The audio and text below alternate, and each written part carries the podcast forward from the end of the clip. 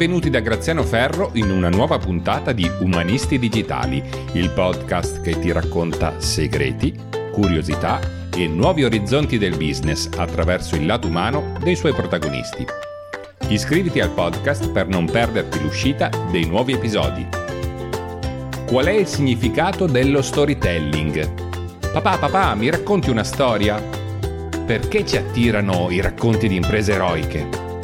Prometeo, Adamo ed Eva nel giardino dell'Eden, Marco Polo, Camillo Olivetti, Maria Montessori, Rita Levi Montalcini.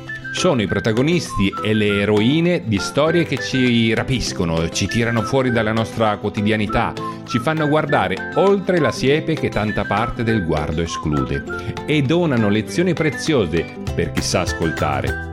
Come si racconta bene una storia? Oggi ho incontrato una persona che ha preso le parole e ne ha fatto il cuore pulsante del suo mestiere. Seguimi, scopriamoli insieme. Allora, io sono Fulvio Iulita, mi occupo di narrazione digitale d'impresa, o meglio, di narrazione digitale applicata al mondo del marketing digitale, delle strategie digitali. Quindi eh, il mio lavoro consiste nel mettere insieme due tecnologie, una antica che è quella della narrazione e l'altra moderna che è quella degli strumenti digitali di cui oggi disponiamo. Fulvio, come hai organizzato il tuo lavoro? Ma eh, guarda, gran parte del mio lavoro è, ehm, consiste nell'affiancamento operativo delle persone, quindi c'è una componente di formazione, c'è una componente eh, di operatività, lavoro eh, gran parte delle mie giornate sono nelle aziende o, o in dialogo, in conversazione con le aziende, eh, oggi che viviamo quest'epoca così complicata, quella del, della pandemia e quindi siamo un po' costretti a mantenere le distanze, quindi attraverso questo strumento che abbiamo imparato a conoscere, che è la webcam, eh, mantengo un po' i rapporti e gestisco dei progetti di lavoro. Quindi il mio lavoro eh, è un po' organizzato in questo modo. Le mie giornate iniziano alle 9 del mattino con delle sessioni di consulenza, di affiancamento, di formazione. Alle 13 stacco, riprendo alle 14 e, e così via. E poi riesco a ritagliarmi tutto questo degli slot per quella che è la parte eh, dedicata allo studio, allo studio di una materia, perché è una materia, quella del marketing digitale, in cui gli elementi non sono mai fermi a parte che non finisci mai di imparare, perché insomma è una materia molto vasta, io l'adoro, io, a me piace quel, il lavoro che faccio, eh, però è anche una materia in continua evoluzione, per cui devi essere un po' sempre sul pezzo. Qual è stato il, il tuo percorso? Come sei arrivato dove sei ora?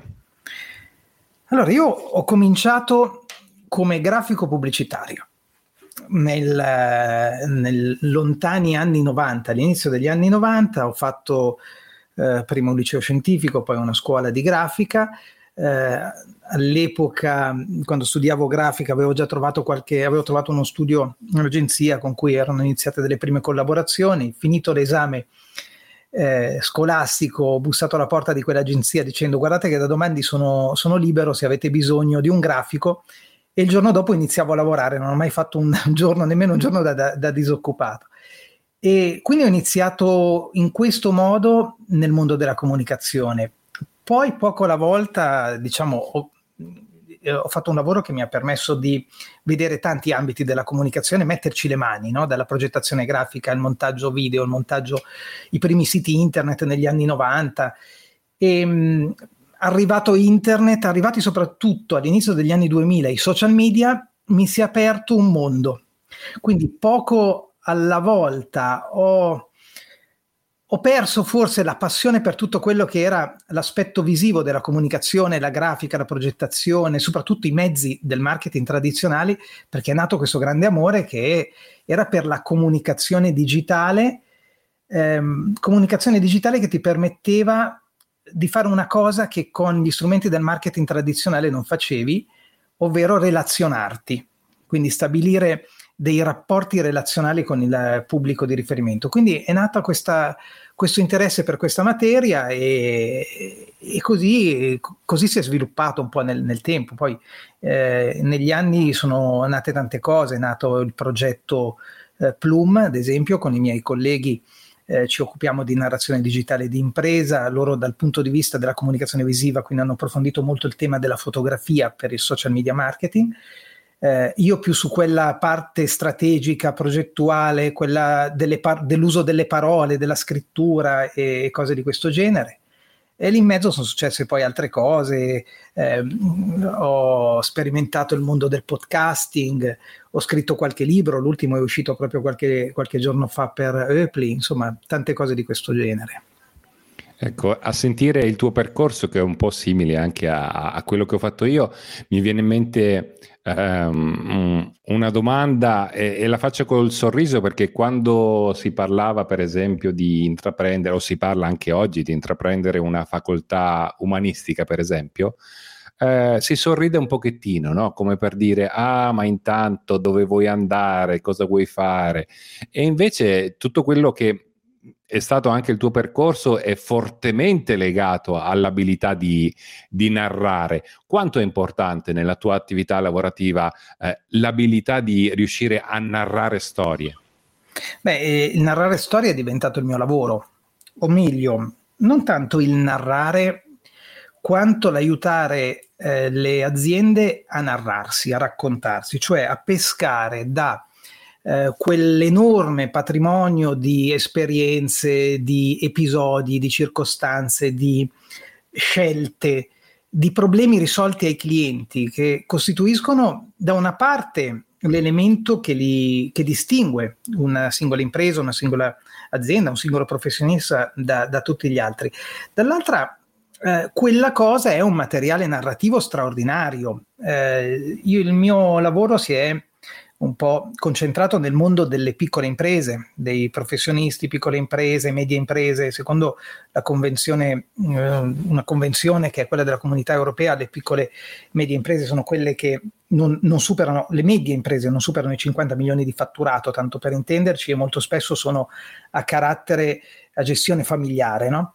Eh, in quelle realtà c'è un patrimonio narrativo enorme. Quelle sono aziende, sono realtà che non avrebbero eh, i budget per fare quello che fanno i grandi brand, quindi chiamare il professionista della cinematografia, il grande regista e chiedergli di girare per loro uno spot pubblicitario, si giocherebbero tutto il budget pubblicitario di dieci anni in quell'operazione lì, non, non ce li hanno quei, quei denari per fare cose di questo genere, ma allo stesso tempo hanno un patrimonio narrativo enorme, autentico, che preso e organizzato all'interno di un progetto digitale, un progetto di comunicazione, un piano editoriale, eh, può veramente fare la differenza. Eh, diciamo che l'obiettivo di una strategia di, di, comunicazione digitale, per come la vedo io, è quello del creare le condizioni per vendere. Questo è un po' l'obiettivo di qualsiasi impresa.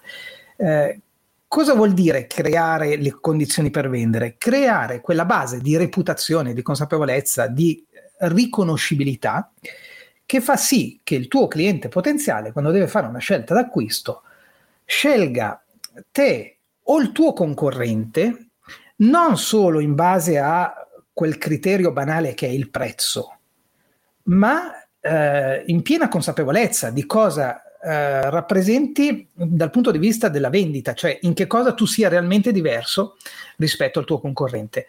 Quindi quella è la condizione per vendere e quella condizione è una condizione a cui, a cui tu arrivi nel momento in cui hai la capacità eh, questo succede anche nella vita di ogni giorno nel, nel relazionarti one to one con, con i tuoi clienti, no?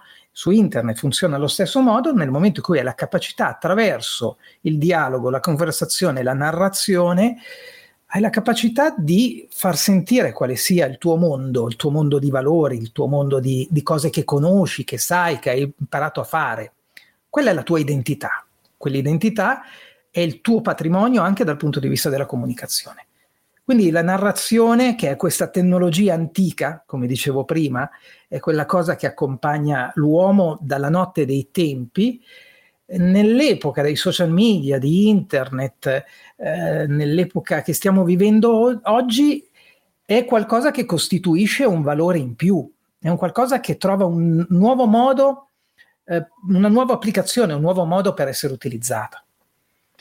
Qual è eh, il tuo prossimo progetto, orizzonte di cambiamento? Cos'hai in, in vista dopo mm, la scrittura di, di questo libro che è uscito da poco, tra l'altro? Sì, da pochi giorni è uscito per... Eh, diciamo che questo è un libro che per me rappresenta un punto, eh, un punto fermo, qualche cosa che desideravo tanto e, insomma, per cui puoi immaginare con che emozioni io vive- stia vivendo questo momento.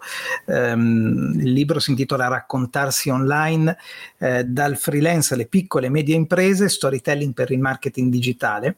È un manuale di marketing digitale, è un manuale di storytelling, è il manuale in cui ho messo i miei metodi, le mie esperienze eh, ho cercato di costruire uno strumento che potesse essere utile alle persone, eh, prese per mano, accompagnate un passo alla volta a strutturare una propria strategia. Per me è un punto di arrivo, soprattutto perché eh, porta il, i colori di un, di un, editore a cui tenevo tanto arrivare, ovvero Eupli, editore che ha 150 anni di storia e soprattutto 150 anni di storia nel mondo dei manuali cioè la storia di Eupli è una storia meravigliosa. Questo signore, il signor Eupli che dalla Svizzera è arrivato 150 anni fa a Milano, ha comprato una tipografia con l'idea di avviare un business, eh, una, eh, una, casa editrice dedicata solo a quella cosa lì, non alla narrativa, ai romanzi, solo alla manualistica. No?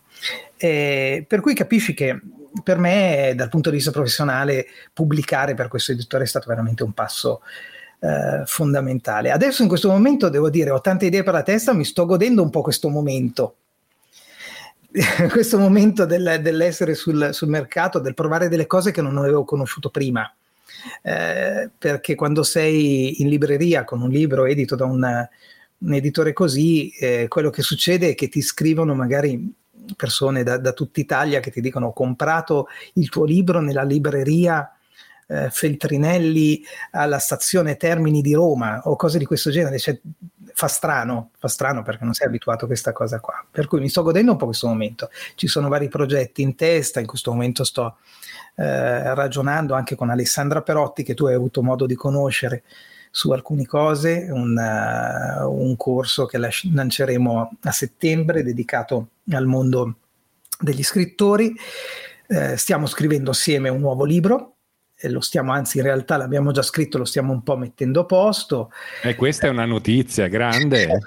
sì, stiamo lavorando a una cosa insieme e, cose di questo genere. Devo dire, sto, sto ragionando molto sulle conseguenze in questo momento di, eh, di, questo anno e mezzo che abbiamo vissuto così difficile, quello della pandemia e dei cambiamenti che ha portato e, e, come questi cambiamenti in qualche modo necessitano un adeguamento da parte mia come professionista nei, negli strumenti, nei mezzi, nei servizi, insomma, questo, sto lavorando su queste cose in questo momento. In questa prospettiva ti vorrei fare un'altra domanda. Nella strategia di divulgazione del tuo nuovo libro, ehm, che cosa hai lasciato indietro di vecchio e che cosa invece stai mettendo in campo di nuovo? Nel senso, hai mh, un'agenda fitta dove ogni settimana vai a presentarlo in una libreria, in un posto dove ti invitano, o, oppure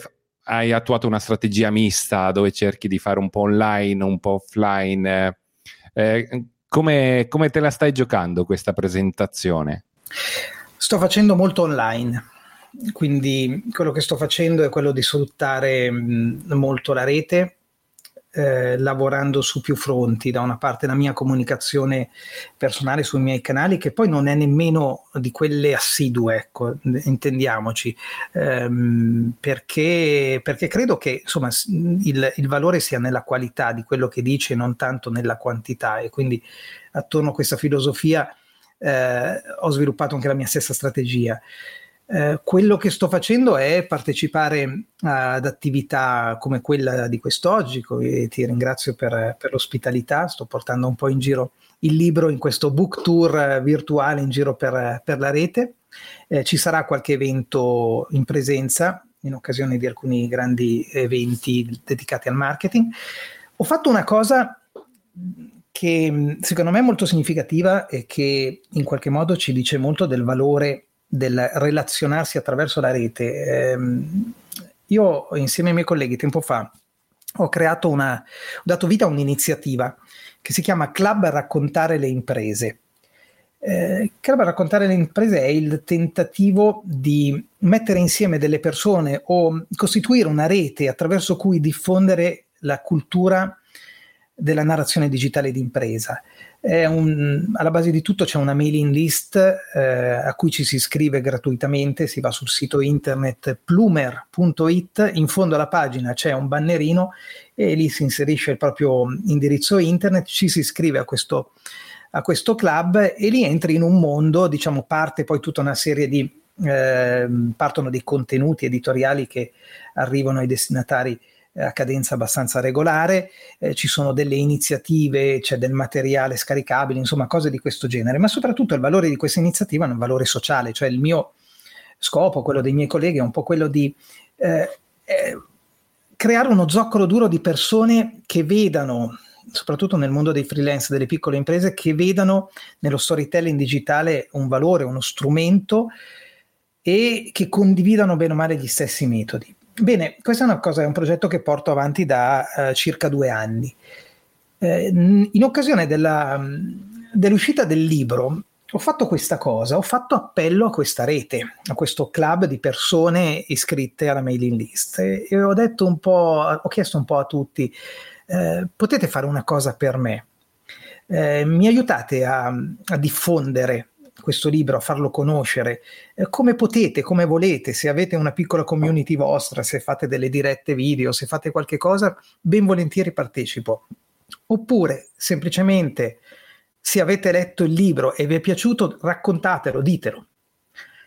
Eh, quello che, che, che, mi sono, che, mi, che mi è piaciuto da tanto di questa cosa è quanti messaggi sono arrivati eh, chi, chi, mi ha invitato ad eventi, chi mi ha, eh, mi ha chiesto di partecipare con eh, un'intervista al proprio canale, al proprio canale video, eh, chi mi ha dato il nominativo di un qualcuno a cui aveva fatto il proprio nome, chi semplicemente ha diffuso attraverso i propri canali social la copertina del libro, no? la fotografia in cui teneva il libro in mano.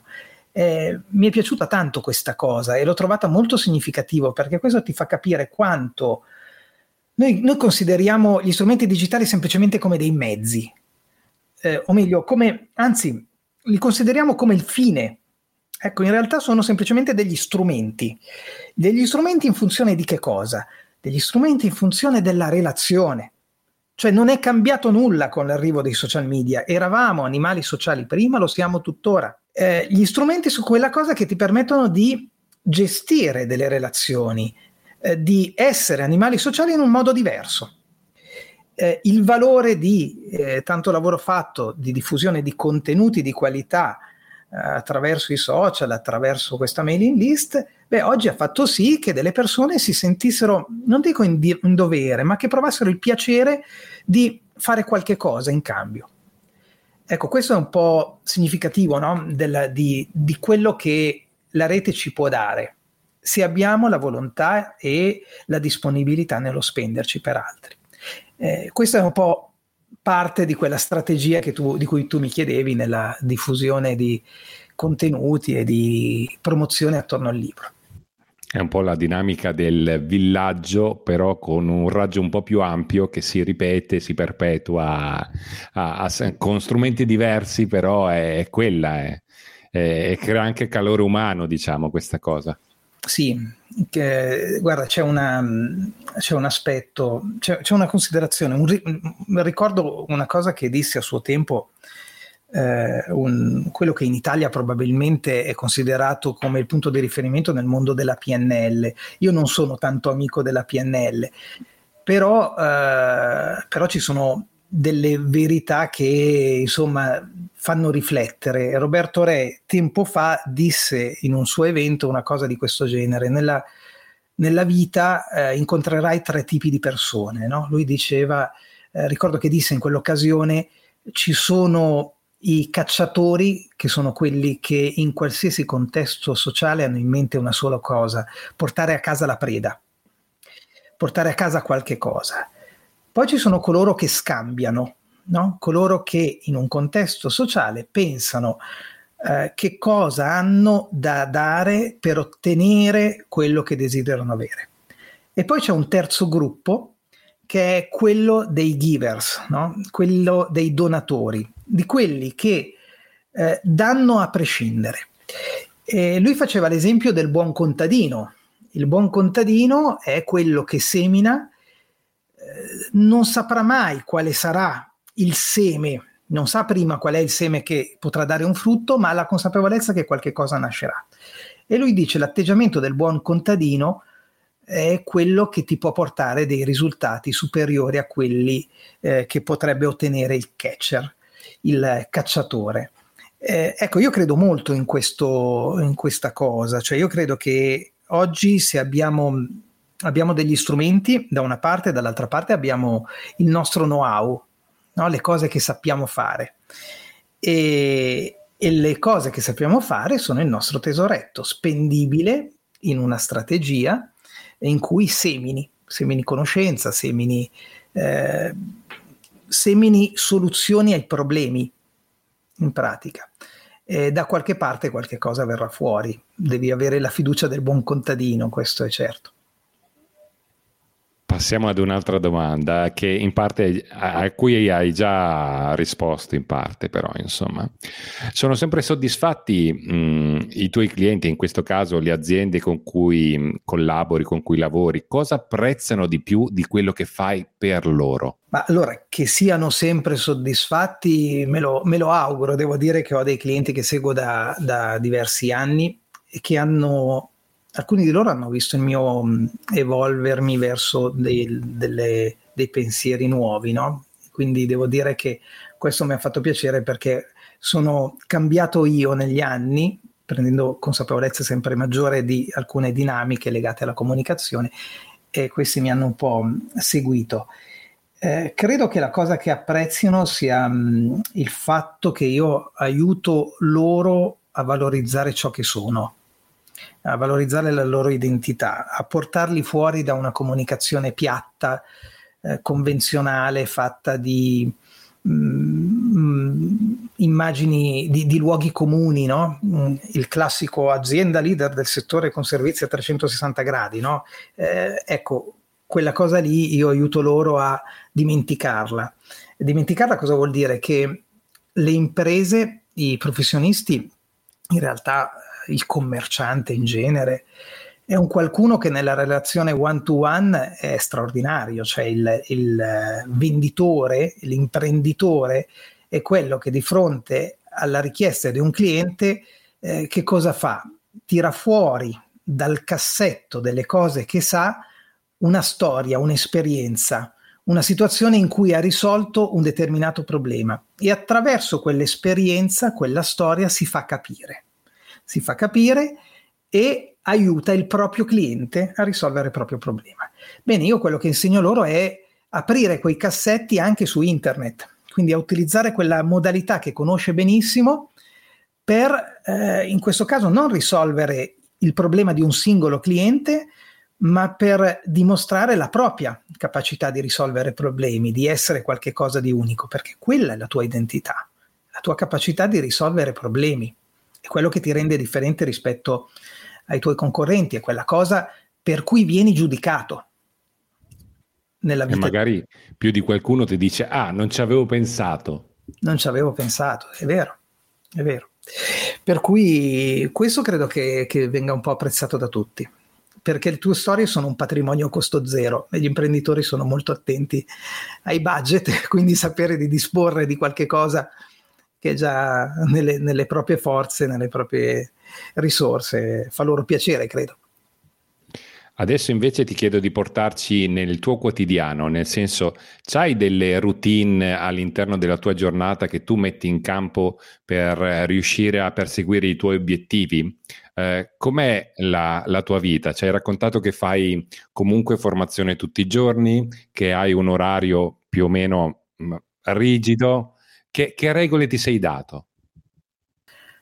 Ma eh, diciamo che mm, mi è cambiato tanto il modo di lavorare nel momento in cui sono passato dal lavorare a, a progetti ehm, a progetti che, che, di cui mi venivano dati alcuni indizi e tentavo di mettere insieme delle, delle idee per, ehm, per, per, vendere un progetto, no? Eh, quando in realtà il vero progetto di comunicazione lo riesci a strutturare bene quando vivi il rapporto con, con l'azienda dall'interno. No? Quindi nel momento in cui eh, il mio lavoro è diventato un po' più un mix di consulenza, di operatività, di formazione, credo che questa cosa abbia portato il, la qualità del lavoro che offro eh, ad un livello un po' superiore. Le routine sono quelle che ti ho raccontato. Uh, devo dire che probabilmente la cosa che dà un senso a, poi a tutto il resto è quello che succede al di fuori delle, di quelle routine che sono quelle professionali, ovvero la vita che c'è attorno quando non sono più il professionista. Quindi il prima e il dopo, eh, soprattutto il dopo, quando finisce la giornata e sono con la mia famiglia, sono con eh, i miei bambini e questa è una cosa molto gratificante. Con le nostre galline, per esempio, perché una delle cose che devi sapere è che nel luogo in cui vivo da, da un paio d'anni abbiamo delle galline, oggi sono cinque, la Luigina, l'Ornella, la Bianchina, la Rossina e la Faraona, così, così le abbiamo chiamate. Parte, parte delle routine, eh, della routine quotidiana è a un certo punto della mattina andare a raccogliere le uova e mh, alla fine della giornata, alla sera, è recuperare le galline, prendere una per una, perché devi, devi, sapere che sono molto abitudinarie, hanno anche loro la loro routine, andare con il più piccolino, il mio bambino eh, Gregorio, eh, a recuperare le galline, portarle una per una nel pollaio per metterle a dormire, perché dicono che le galline vanno a dormire presto, in realtà... Eh, sì, vanno a dormire presto, però ti aspettano perché sia tu a metterle a dormire, no? Quindi c'è questa cosa. E, e queste sono quelle cose che, che, devo dire, non lo so, non, non, so spiegartele, però danno un senso diverso alle cose che fai, perché ti riportano con, con i piedi per terra. No? Durante il giorno sei preso nei tuoi voli eh, strategici, i, i, massimi sistemi, e poi alla sera sei quello che tiene una gallina sotto braccio e la mette nel pollaio la trovo un po' la trovo divertente questa cosa, devo dire. Se dovessi raccontare un, un punto preciso nella tua storia, un aneddoto uh, per uh, raccontare come hai iniziato, oppure se hai avuto diversi inizi, scegliene uno, um, per esempio con Plum. Qual è il punto preciso in cui hai detto, boh, adesso inizio con questa cosa, oppure qual è la cosa che ti ha fatto scattare l'idea di iniziare? Ma eh, se ti riferisci al, um, al, lavoro che sto da, facendo da qualche anno a questa parte attorno allo storytelling digitale, eh, devo dire che è stato un, um, un percorso, cioè non c'è un, mo- un momento ben preciso. Poco alla volta ho capito che provando esplorando, cioè c'è, c'è, una grande componente di esplorazione nella, nella, vita di chi fa un lavoro come il mio, eh, di, di, incertezza anche, no? di tentativi, di eh, osservazione della realtà, di idee che ti passano per la testa e dici ok, proviamo a prendere questa strada e vediamo cosa succede. Quindi dire che ci sia stato un momento ben preciso è difficile. Eh, come invece come consulente eh, devo dire che Mm, c'è un momento preciso ed è stato credo una quindicina d'anni fa quando mi ritrovai a fare un corso di public speaking. Quindi stiamo parlando di un'altra materia ancora rispetto a quella che tratto. Con questo personaggio che purtroppo, con questa persona che purtroppo non, non c'è più, eh, si chiamava Ciro Imparato, eh, era un doppiatore, un, uh, uno che mm, eh, insegnava, laureato in psicologia, insegnava dizione, insegnava materie legate all'utilizzo della voce e ricordo di partecipai allora con un amico ad un suo corso sui colori della voce. Lui aveva codificato eh, varie situazioni, individuando quattro situazioni tipi di, util- di, utilizzo della voce, le aveva codificate, aveva assegnato un colore ad ognuna di esse e insegnava praticamente il public speaking utilizzando i colori. Non, non la faccio lunga, in realtà la teoria è un pochettino più, più complessa di come la sto raccontando. Eh, di quell'esperienza mi ricordo che mi portai a casa tante cose che andarono oltre all'oggetto l'oggetto di quel corso vero e proprio, no? del, del, del, motivo di, di, di apprendimento. Eh, mi, mi piacque tantissimo il suo metodo, cioè il fatto che lui arrivò a spiegare delle cose così complesse usando questi quattro colori. Aveva semplificato per far capire alle cose, al, alle persone, eh, così in maniera estrema. Era riuscito ad arrivare a questa cosa. Questa cosa mi piace, piacque tantissimo. Cioè, eh, fu allora che capì come la, la formazione, il far eh, comprendere alle persone le cose passasse attraverso l'elaborazione di metodologie che riuscissero a senti- sintetizzare i passaggi.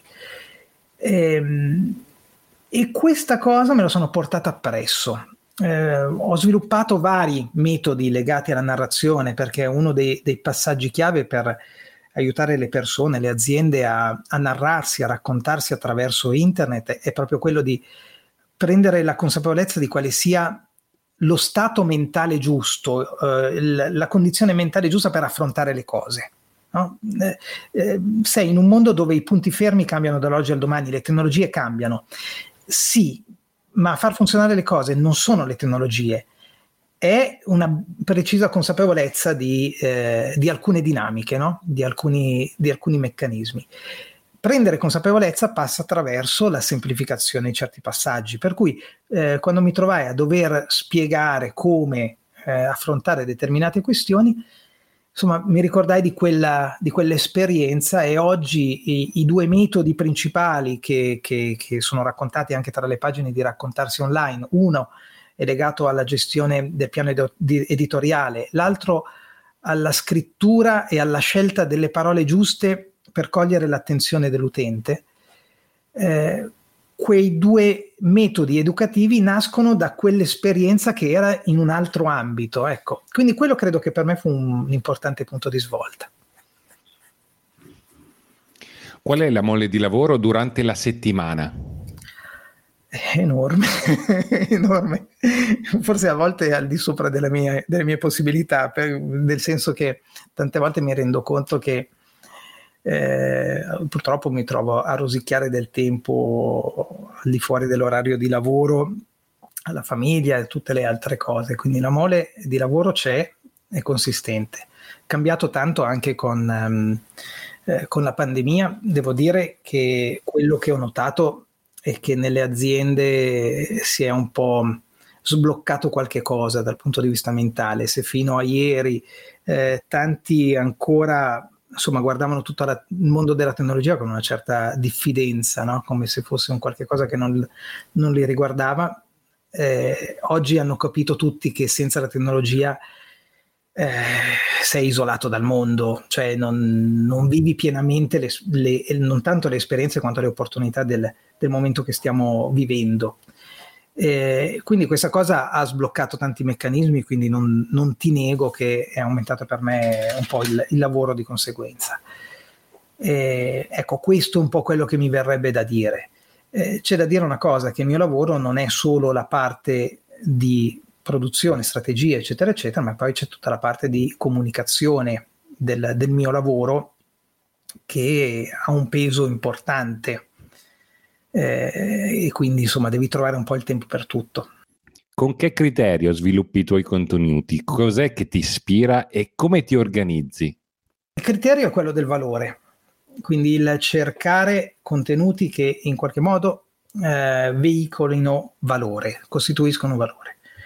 Eh, il mio mondo è quello della comunicazione digitale, le cose che so e che possono essere utili alle persone che mi seguono sono le, le nozioni, i metodi, le mie esperienze che possono prendere e portare nelle loro, eh, nelle loro vite. Quindi questo è un po' il criterio, criterio principale.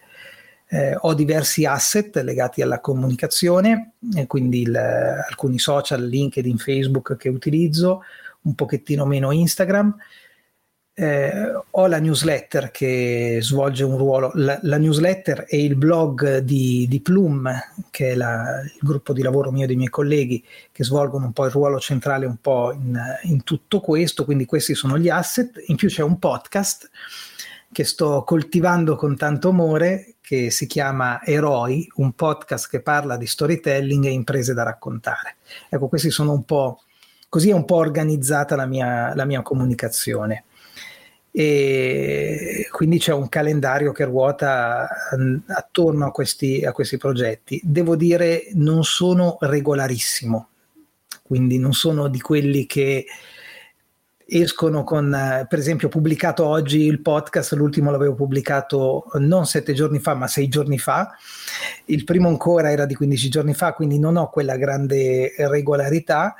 Eh, devo dire che a raccordare poi tutto in termini di, di regolarità è, è, la newsletter in realtà, perché il club raccontare le imprese è un po' lo strumento per me che serve per amplificare la visibilità e in qualche modo eh, sfruttare appieno la potenzialità dei contenuti attraverso un percorso automatizzato che a cadenza regolare trasmette, porta fuori dal blog i contenuti. In tutto questo turbine di attività, la tua famiglia ti capisce? eh, mi capisce, mi sopporta, dovrei dire. Sì, devo dire, devo dire di sì, devo dire di sì. Eh, devo dire che eh, i bambini si divertono molto. Guarda, ti faccio vedere questa cosa. Per esempio, questo è il bigliettino che ha fatto Ginevra il giorno che è uscito il libro.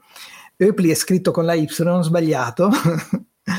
loro vedono il loro papà come quello che è sempre lì che fa cose al computer. E, e, quando mi imitano si mettono loro al computer a schiacciare dei tasti a caso e questa cosa è, è divertente però è un po' sono quello tecnologico della famiglia, poi mia moglie invece è quella uh, analogica che si occupa delle altre cose. Che, che, mi riporta con i piedi per terra, quindi lei è quella che, che probabilmente bilancia no? tutto, tutto, quello che è tecnologico, dall'altra parte non c'è, totalmente più, forse più, meno etereo, più, più concreto e quella è la parte sua. No, in realtà non è una questione di concretezza, credo che sia proprio una questione di eh, contrapposizione tra eh, l'offline e l'online, il rapporto tra di noi. Eh, insomma, eh, sono, sono, questioni di equilibri in questo caso che, che entrano in gioco. Cosa vuol dire per te essere ricco? Uh, essere ricco Guarda, una domanda che, che, che mi sono posto tempo fa.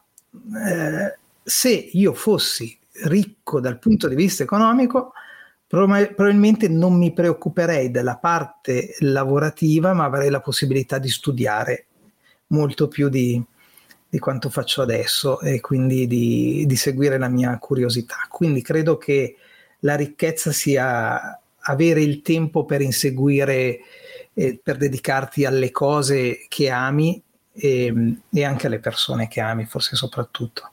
Chi vorresti che parlasse al tuo funerale e che cosa ascolteresti in questo discorso? Ma probabilmente per il mio funerale farò un filmato e quindi sarò io a parlare al posto di qualcun altro e a ringraziare tutti coloro che, che mi hanno sopportato e hanno in qualche modo accettato la mia presenza tra di loro. Credo che questo mi verrebbe da dire. Quali sono secondo te le, le, tre persone che in Italia vale la pena seguire per quanto riguarda il, il tuo settore? Allora, beh, ce ne sono tanti. Mm, così senza un ordine preciso ti direi Riccardo Scandellari, per il buonsenso che ci mette nelle cose che racconta a proposito della, della comunicazione. Mi piace molto perché è molto, molto equilibrato, è molto di buonsenso. Eh, beh, mi piace, me ne piacciono tanto, mi piace il lavoro che fa Simona Ruffino, ad esempio. Eh, mi piace il lavoro uh, di Salvatore Russo che racconta con molta ironia il mondo del digitale, lui e, e Giulia eh, ma in realtà sono molti di più. Alessio Beltrami, ad esempio, per quel che riguarda il content marketing, lui è un personaggio un po' spigoloso, ma è, è geniale. Mi, mi, mi, piace da matti ascoltare eh, il, il, suo podcast. Lui racconta, parla di scrittura, di contenuti. Eh, insomma, credo che sia una persona assolutamente da seguire. Ecco, forse ne ho detto qualcuno in più di quelli che mi hai chiesto, ma credo che siano un po' un po' questi nomi, poi ce ne, sono, ce ne sono sicuramente degli altri che in questo momento mi sfuggono. Tre libri assolutamente da leggere e perché? Allora, se rimaniamo nel mondo della comunicazione, ti dico assolutamente da leggere Anna Maria Testa, La parola immaginata, credo che sia fondamentale. Eh, è il libro che da ragazzino, quando iniziavo a lavorare nel mondo della comunicazione, mi ha un po' cambiato la vita, cioè mi ha fatto capire cosa fosse il copywriting. Anna Maria Testa era eh, nell'agenzia eh, Testa Pella Rossetti, una di quelle agenzie della Milano da bere degli anni Ottanta. E quel libro racconta un po' il copywriting secondo i criteri di, di allora, ma è ancora molto attuale. Eh, da leggere forse in abbinato un altro suo testo che è Farsi capire. Poi mi viene in mente Gianni Rodari, Total, non stiamo parlando di marketing, stiamo parlando di qualcos'altro, eh, con la grammatica della fantasia, eh, un, bel, un, bel, libro dedicato, in teoria dedicato ai bambini, in realtà dedicato a tutti coloro che eh, vogliono capire i meccanismi della fantasia, allenare un po' la creatività. E a proposito di creatività, credo Edward De Bono di Pensiero Laterale, un altro testo che aiuta un po' a pensare in maniera differente, a guardare le cose da prospettive che solitamente non sono quelle abituali. Quindi dal punto di vista pratico, se lo scopo è quello di allenarsi alla comunicazione, al comunicare meglio, allora credo che questi testi possano avere un valore. Fulvio, che cos'è secondo te la felicità? Eh, la felicità è, è quando, quando ti guardi allo specchio e pensi di aver dato il massimo e che quello che hai fatto in qualche modo sia stato utile per qualcun altro. Eh, credo che sia lì, che sia lì. Eh, questo ha a che fare con i rapporti di tutti i giorni nel mondo del lavoro, ma anche con eh, i rapporti con le persone che conosci. Eh, io la felicità la vedo ogni giorno e mi dà felicità vedere, vedere i cambiamenti nei miei bambini, no? vederli crescere, vedere che a volte usano le mie parole per dire quello che devo dire e dice, oh, cavolo, allora, allora qualcosa ho fatto, un segno l'ho lasciato nella vita di un qualcuno. Ecco, io credo che sia quella la, la felicità. Qual era uno dei tuoi più grandi sogni da bambino? Vale dire giocare nell'Inter, anche se non sapevo se ero pessimo, pessimo giocatore. Vale, vale. vale, vale. Eh, me ne vergogno un po'. in epoca più recente avevo un secondo sogno che era quello di pubblicare per Eupli. Non a caso, Eupli, eh, per chi ci sta guardando attraverso la webcam, il libro l'ha fatto a righe. Eh, purtroppo le righe sono nere e verdi, non nere e blu, sarebbe stato troppo, però avrei potuto dire che per una volta i colori nerazzurri li ho indossati. Vabbè, il prossimo, dai, il prossimo libro. Prossimo, chiederò di poter cambiare colore. Hai a disposizione un solo desiderio. Cosa domanderesti al genio della lampada? Eh, un desiderio molto semplice, credo che mm, per i miei due piccoli mm, la loro felicità, vederli, vederli realizzati, credo che sia la cosa più, più gratificante, sapere che le hai, portato, le hai portati per mano fino ad essere ciò che, che desideravano essere, vederli felici, vederli, credo che sia questo. Fulvio, siamo arrivati alla fine della nostra intervista.